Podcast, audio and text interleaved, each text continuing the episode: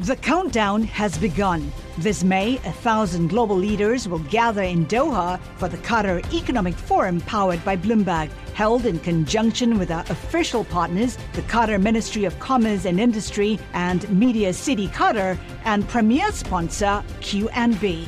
Join heads of state, influential ministers, and leading CEOs to make new connections and gain unique insights. Learn more at QatarEconomicForum.com. This is Bloomberg Law with June Grasso from Bloomberg Radio. We have said that the burden that you're assuming of disentangling race uh, and politics in a situation like this is very, very difficult. The Chief Justice aptly described the problem in the case before the Supreme Court the limits of partisan gerrymandering when it intersects with race. It's a case that could help determine which party controls the House after next year's election.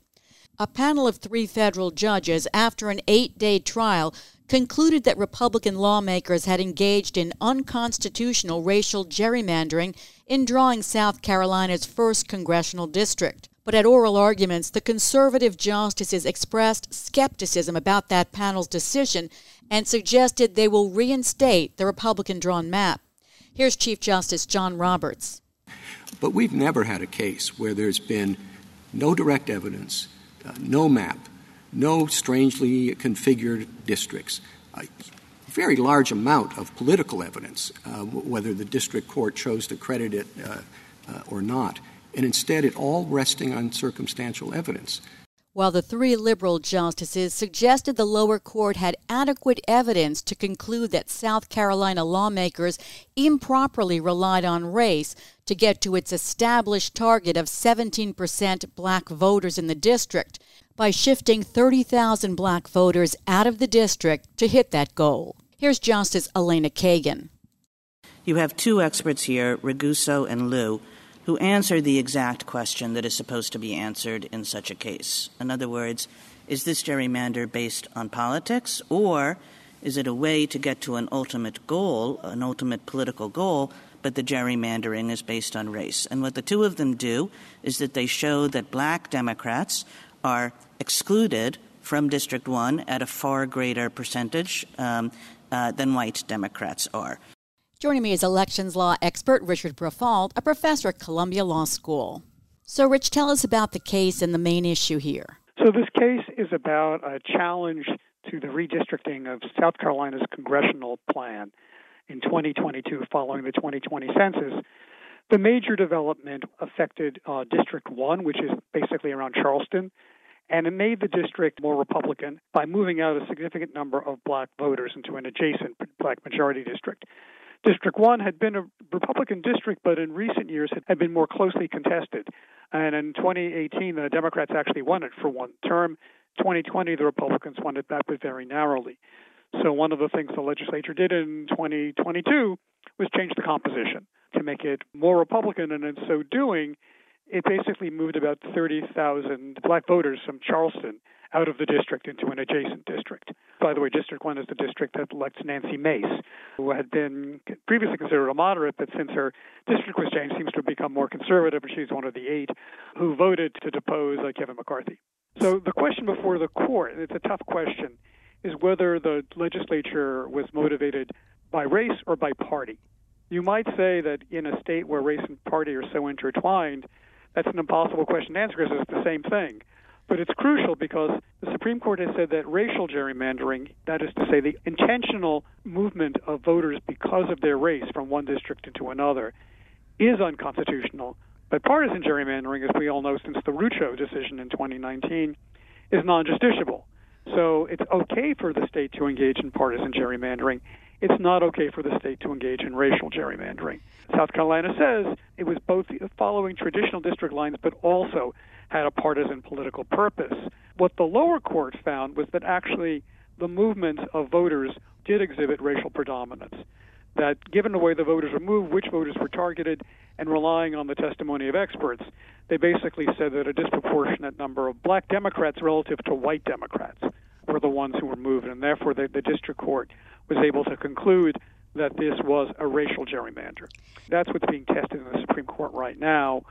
Whether this is a racial or a partisan gerrymander, did the district court do it right? To what extent is the Supreme Court required to defer to the findings of the district court? Uh, the district court's findings are really sort of factual. They basically made a determination based on the testimony of the person who wrote the South Carolina plan and of other experts that this was racially motivated. So one of the big issues before the court is what deference the district court finding was supposed to get. Normally, the standard that applies is something called clearly erroneous, which means the district court gets a lot of deference. But you saw some of the, more conservative justices pushing back on that here, saying that given the fact that the district court doesn't appear to have given trusted in the good faith of the legislature, and given some of the other challenges to the evidence in front of the district court, maybe the district court doesn't get the kind of deference that the clearly erroneous standard normally would give them. Okay, so let's take those That's a lot of issues stuff, one one by one. So Right. the three judge federal panel referred to the revised map as effective bleaching of African American voters out of the Charleston County portion of the district.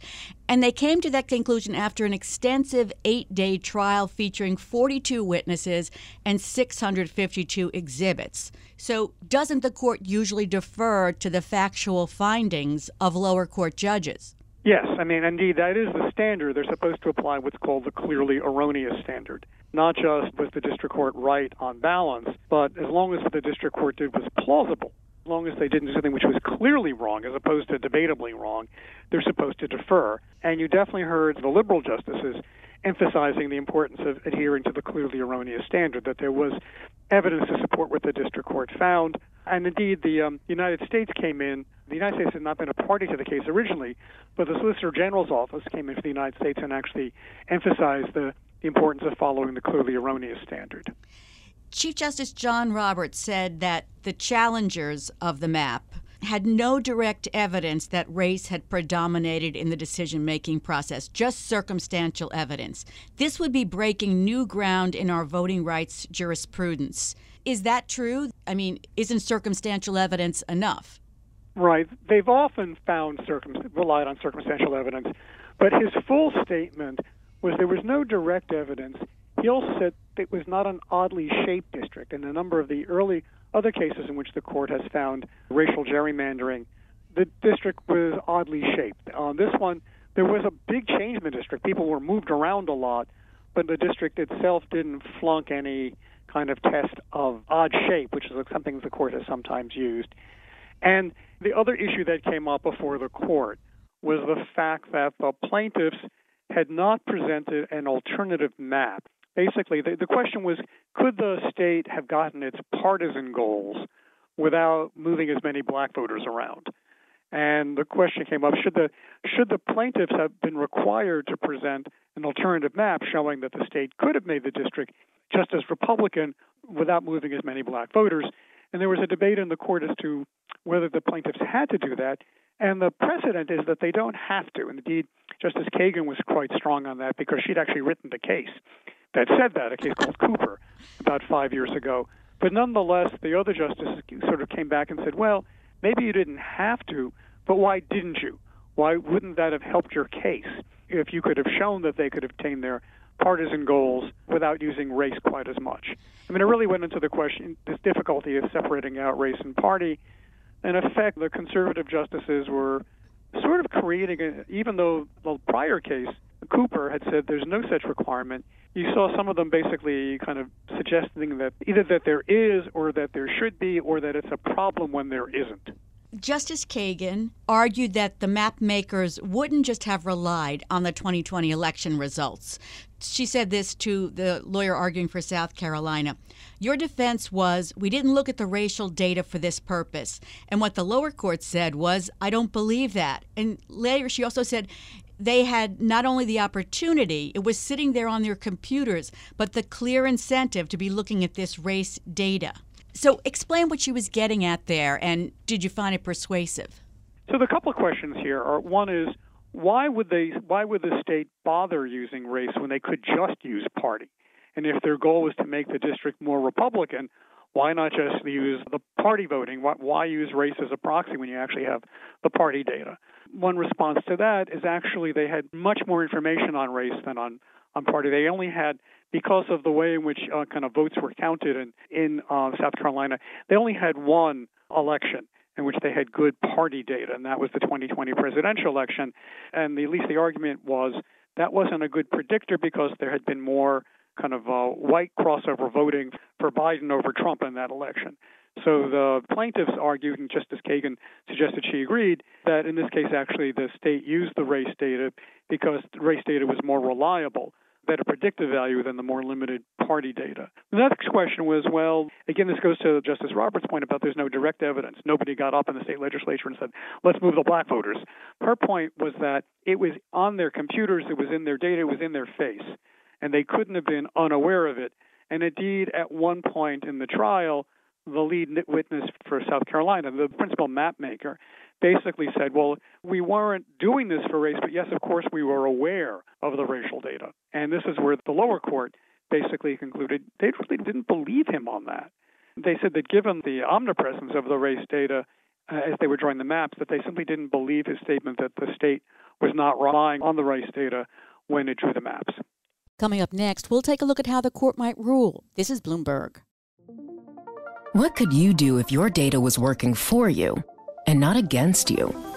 With Bloomberg delivering enterprise data directly to your systems, you get easy access to the details you want, optimized for higher level analysis, and financial data experts committed to helping you maximize your every move. Our data is made for more, so you can show the world what you're made of. Visit Bloomberg.com slash enterprise data to learn more. I've been talking to Columbia Law School professor Richard Briffault about Supreme Court arguments this week over whether it will reinstate a Republican drawn congressional map in South Carolina after a lower court concluded that Republican lawmakers engaged in unconstitutional racial gerrymandering in drawing what is now a Republican held district. Justice Samuel Alito was the most aggressive questioner of the validity of the lower court's decision. He posed nearly 40 questions to the NAACP's attorney. What was the thrust of his questions or problems? I think he basically said that this is politics and that the burden was heavy on the plaintiffs to show that it wasn't politics and that it was race. Much of this went into some of the details about what some of the experts testified to or their failure to, address every point that the state raised. Some of the experts testified to whether or not the district complied with traditional districting criteria, but not whether or not it was partisan. Others focused on whether it was partisan or racial, but not on the districting criteria. So he felt that the expert testimony was inadequate to support the trial court's finding. He repeatedly raised the question about the alternative map. Even as he acknowledged that an alternative map was not required, he sort of found that the absence of an alternative map undermined the plaintiff's case. And again, he basically said that, in some sense, suggests that there was a heavier burden on the district court to prove that it was race and not party, given the way that the two were so tightly intertwined. Justice Ketanji Brown Jackson kept stressing that the court relies on the factual findings of lower courts. And she said it would be a dramatic shift to precedent if they overturn the trial court's findings. Is that true? Or if they find clear error, which Justice Clarence Thomas brought up right at the beginning, would it not be violative of precedent?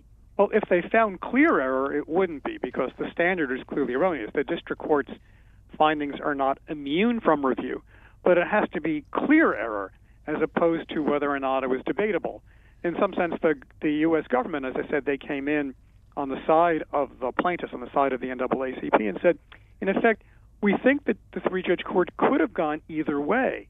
There was evidence to support either position, but the position that the district court found was reasonable given the evidence they had, and some, and so that's why it's a, you should defer to them. I mean, one question that Justice Barrett raised suggests maybe whether the standard should be higher in a case involving a state legislature maybe there should be more eh, more burden on the district court to show that the legislature wasn't acting in good faith.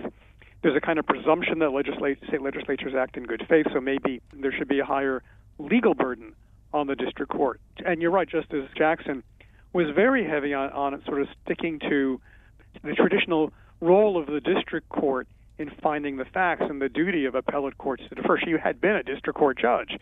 Was kind of a civil procedure argument as much as anything else that the traditional role of the court is to see whether the lower court applied the law properly, but to defer to their factual finding. The liberals were the, were the strongest on this about the importance of following this traditional judicial role of deferring to lower courts on their factual findings. Most legal commentators concluded after hearing the arguments that the conservative majority is going to uphold the Republican drawn map. Do you agree with that? There was certainly a lot of negative questioning, even from some of the so called more moderate conservative justices. Remember, the most recent case involving race and voting, Allen versus Milligan, went off 5 4 with two of the conservatives, Roberts and Kavanaugh, joining the liberals. Roberts was clearly pretty skeptical about the lower court's finding in this case. He seemed less likely.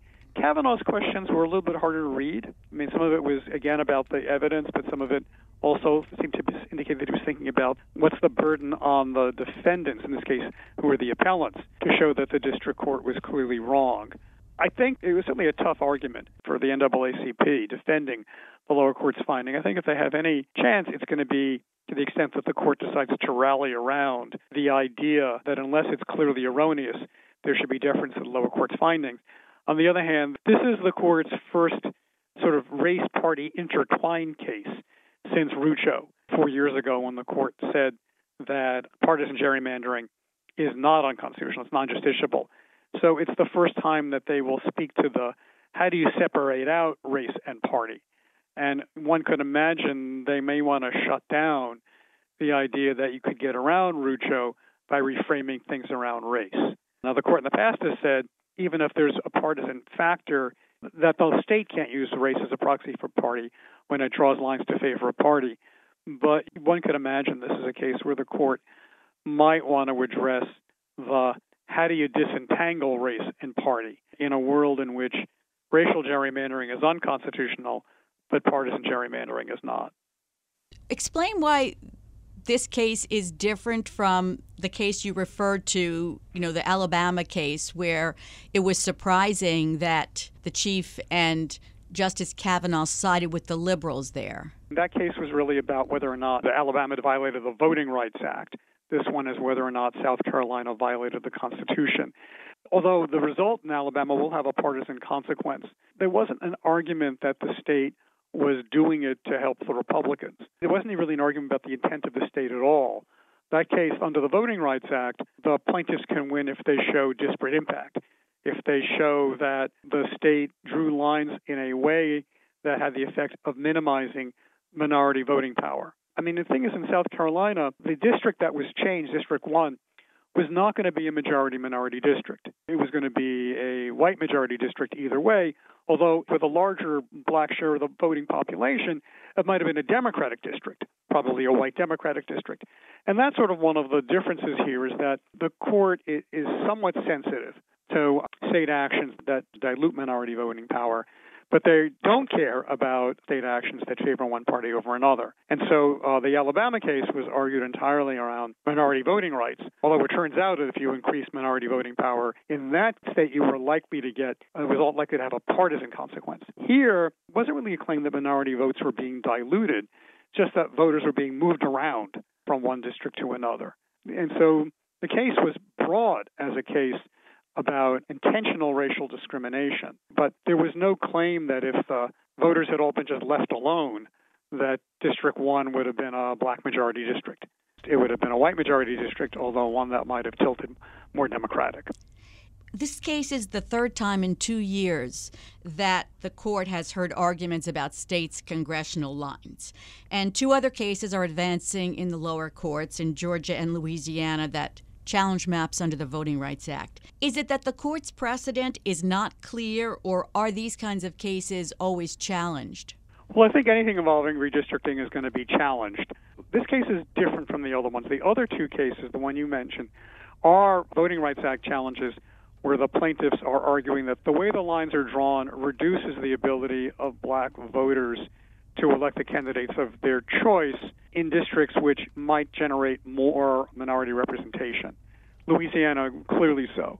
And this one, again, there wasn't a claim that you would have created another black majority district. Interestingly, the court has tended to look at these things as to whether or not you know they're going to be a sort of a majority minority or district where minority voters are likely to prevail, or at least have the opportunity to prevail. They've been less sympathetic to arguments about well, maybe minority voters will be more influential if they're a bigger share, but not nearly a majority. And so they haven't bought that argument. And so the voting rights arguments are always difficult because the plaintiffs have to show that there could have been another minority district that there is racially polarized voting and that under the totality of the circumstances, the setup is unfair to minority voters. And that's a tough standard to meet. And many people thought that the court just didn't seem that interested. The Allen case kind of maybe not revived that standard, but confirmed that that is still the standard. And so I think it's what's given some wind at the backs of the people bringing the challenges. Nonetheless, there's a slow slog through the courts. Even if the district courts are favorable, what's happening in Louisiana is the appellate court, the Fifth Circuit, is slowing everything down. So it's not clear we're going to get any decisive changes in those two states before the 24 election. Lately, it always seems to be the Fifth Circuit that's a hangup. Thanks so much, Rich. That's Professor Richard Briffault of Columbia Law School. Coming up next, we'll talk about the star witness in Sam Bankman Fried's trial, his former girlfriend. I'm June Grasso, and you're listening to Bloomberg. Collaborate for a greener future at the Bloomberg Green Festival, a groundbreaking celebration of the thinkers, doers, and innovators leading the way. From design and culture to technology, science, and entertainment. Hear from inspirational speakers and immerse yourself in climate solutions. July 10th through 13th in Seattle. Title sponsor Amazon. Official airline Alaska Airlines. Get 20% off using promo code Radio20 at BloombergLive.com slash Green Festival. Prosecutors have built their case against Sam Bankman Fried by tapping into his inner circle and reaching cooperation deals with some of his closest confidants. And this week, the government's star witness, Caroline Ellison, the former CEO of Alameda Research, testified against her former boss and boyfriend. From her first minutes on the witness stand, Ellison pointed to Bankman Fried as the man responsible for the loss of billions in customer funds and the collapse of the cryptocurrency platform FTX. My guest is former federal prosecutor Jordan Estes, a partner at Kramer Levin. It seems like the government here has an overwhelming amount of evidence against Bankman Fried. Witnesses who were in on the alleged fraud, code that was altered, balance sheets, texts, internal documents. As a defense attorney, how do you defend against that kind of a case? It's certainly very challenging in these circumstances. The one thing I think the defense is doing and they're trying to do is create a record that this was actually legitimate business. Nobody thought they were doing anything wrong. So they're going to try to do that through the cross examination of the witnesses at the company. I do think it's a real challenge in a case where witnesses like Caroline Ellison seem to have fully embraced that the conduct was wrongful. So if you have a witness like that, they're really going to have to attack her credibility through cross examination. And, and there seem to be some angles for that, given her prior relationship with the defendant. You know, perhaps they have some documents up their sleeve that, that nobody knows about. That is a benefit of being a defense attorney is that you can hold some things back that can be surprising during cross examination. But I do think, from my read of her testimony, it was very overwhelming it seemed very dramatic and compelling. So they're going to have to do a lot of work in discrediting her, which which will be hard. I mean, she is the state's star witness. How much depends on the jury believing her? So I think in a cooperator case, the government really does need the jury to believe the cooperators. They need them to believe not necessarily every cooperator, but at least one of the principal ones, like Caroline Ellison, they're certainly going to have to believe her. But you you can imagine the government has documents lined up that support her testimony. I have not seen the the full trial transcript, but often as a cooperator testifies, you then introduce exhibits that confirm what the cooperating witness is saying or perhaps another witness from FTX who testifies later may say something that's consistent with Caroline Ellison's testimony. So there are a number of ways to try to get the jury to believe the witness, but that is ultimately it's very critical to the case. The first four witnesses one is his former girlfriend, another is one of his oldest friends, another an MIT friend. Does that help or hurt their credibility that they were friends who turned on him when things fell apart? I think for the the government's view is typically that that helps their credibility. These were the people who were closest to the defendant.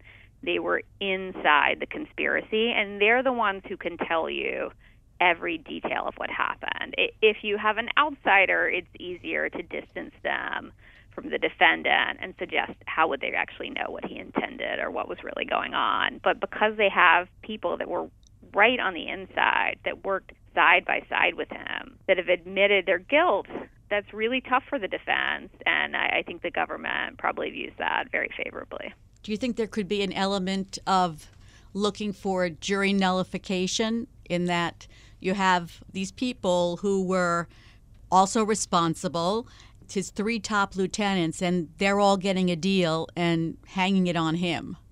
Maybe. I don't know that that's the way to go. I think it's maybe not jury nullification, but I would use that to suggest they're lying. They threw him under the bus because they knew they were sort of caught red-handed and they they knew there was only one way to save themselves and that's that the government wanted the top guy and so they had to give him up. Was there anything about Caroline Ellison's testimony that that struck you? So I thought a lot of the anecdotes she provided are the kinds of things that really stick out to a juror. They may not be direct evidence of fraud, but they're they're dramatic moments, like when she said that he said there was a five percent chance that he would be president. I'm sure that's something that stands out and just I think raises questions about his judgment. But she seemed to have a lot of dramatic moments in her testimony. I think in particular, given their relationship there's this added drama on top of what you have in a fraud case. So it's very good for the government in that in that when there is drama, when you have a complicated case, jurors can go to sleep if you're talking about code and cryptocurrency and things like that. But when you have a witness who was in a romantic relationship, when there was this power dynamic, that's something that certainly captures the jury's attention and I think creates this extra element there that her boss and her former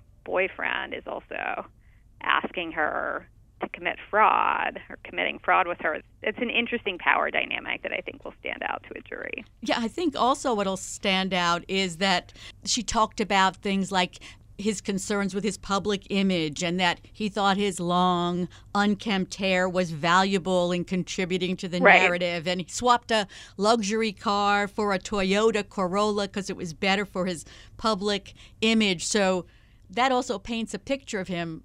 Right. There are many things that are they're not directly relevant to fraud charges and maybe in certain courts these may not be admissible there could be sustained objections over things like his hair.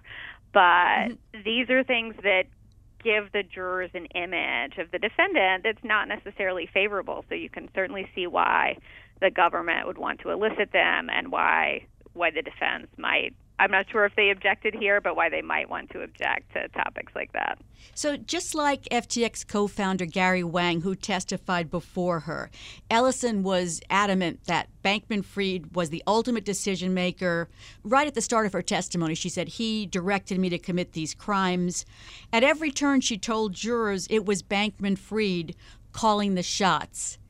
Is that constant repetition important, even though it makes it seem like she's not taking responsibility, just pointing at him.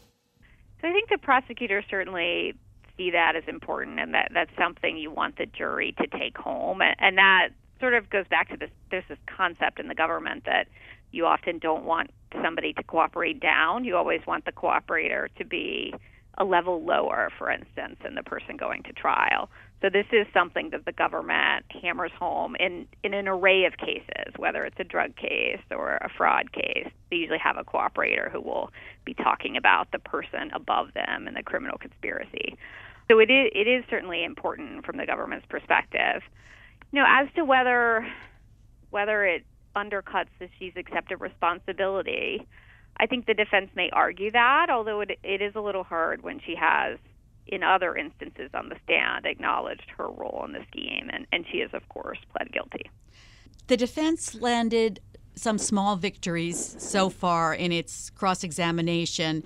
She said there were periods of time when Bankman Fried wasn't paying attention to Alameda or interacting with the firm's executives. And she recalled telling prosecutors that it seemed like he might not know that legacy FTX customers continued to wire money to Alameda bank accounts even after the exchange got its own account.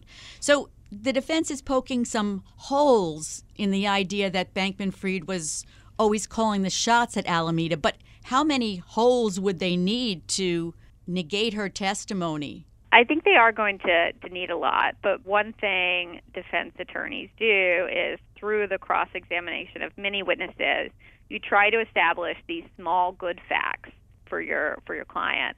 And then ultimately in summation at the very end, you pull them together, and sometimes you can pull them together in a way in a closing statement that is unexpected. Those little victories, as you say, could be setting up their arguments in closing. So it's it's important that they're getting them.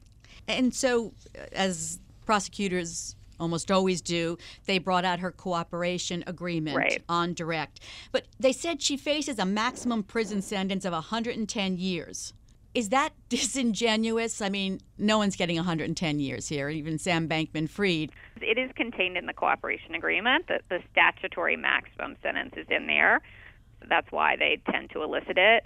I mean, in practice, most cooperating witnesses, especially in fraud cases, do get time served. So here, it's very likely she could get no time at all. But it is something that's ultimately up to a judge, so a prosecutor cannot promise it. And even if they're hoping to get that, it, it's hard to tell until sentencing comes whether that will actually happen. The the prosecutors in opening statements contended that Sam Bankman Fried orchestrated this fraud, engaged his, his top lieutenants in this conspiracy to lie about their crimes, that he was this criminal mastermind.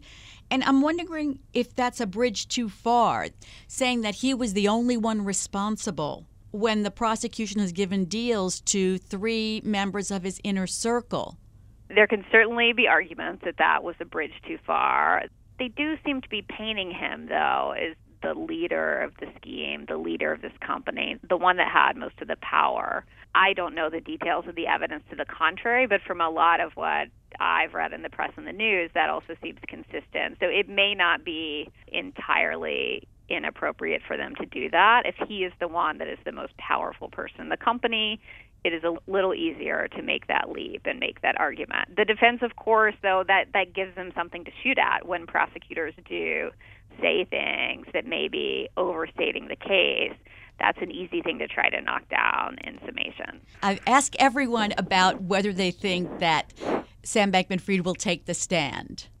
Great question. My view is that based on his relationship with the press and the media is that he will take the stand. He's the the sort of person that wants to get his story out there. And I think at some point when the prosecution's case appears very strong, and I haven't been in court, but from what I've read, it, it seems strong, then taking the stand is a Hail Mary. You may not have much to lose at that point. It also gives the jurors a real alternative narrative. And often, when a defendant takes the stand, it becomes a credibility question. Do the jurors believe him? If he's convinced people before with his companies that they should believe in his companies, maybe he believes he can convince the jurors here that he's innocent. It will be very interesting to see what the defense says and whether he testifies. You know, that's something you don't often get a window in before a criminal trial begins, you may not know if there are going to be defense witnesses, who they will be. So I think it will be really interesting to see what the defense case is and how they present their, their narrative. And jurors always want to hear from the defendant, even though the judge will tell them that they don't have to testify. I, mean, I was talking about dramatic moments with Caroline Ellison. That would be a, a hugely dramatic moment where all eyes will be on him and they will be on the edge of their seats listening to his testimony. So that's an opportunity for the defense to really change the game. Thanks for being on the show, Jordan. That's Jordan Estes, a partner at Kramer Levin. And that's it for this edition of the Bloomberg Law Show. Remember, you can always get the latest legal news on our Bloomberg Law podcast. You can find them on Apple Podcasts, Spotify, and at www.bloomberg.com slash podcast slash law. And remember to tune into the Bloomberg Law Show every weeknight at 10 p.m. Wall Street time. I'm June Grasso, and you're listening to Bloomberg. The countdown has begun. This May, a thousand global leaders will gather in Doha for the Qatar Economic Forum powered by Bloomberg, held in conjunction with our official partners, the Qatar Ministry of Commerce and Industry and Media City Qatar, and premier sponsor QNB. Join heads of state, influential ministers, and leading CEOs to make new connections and gain unique insights. Learn more at QatarEconomicForum.com.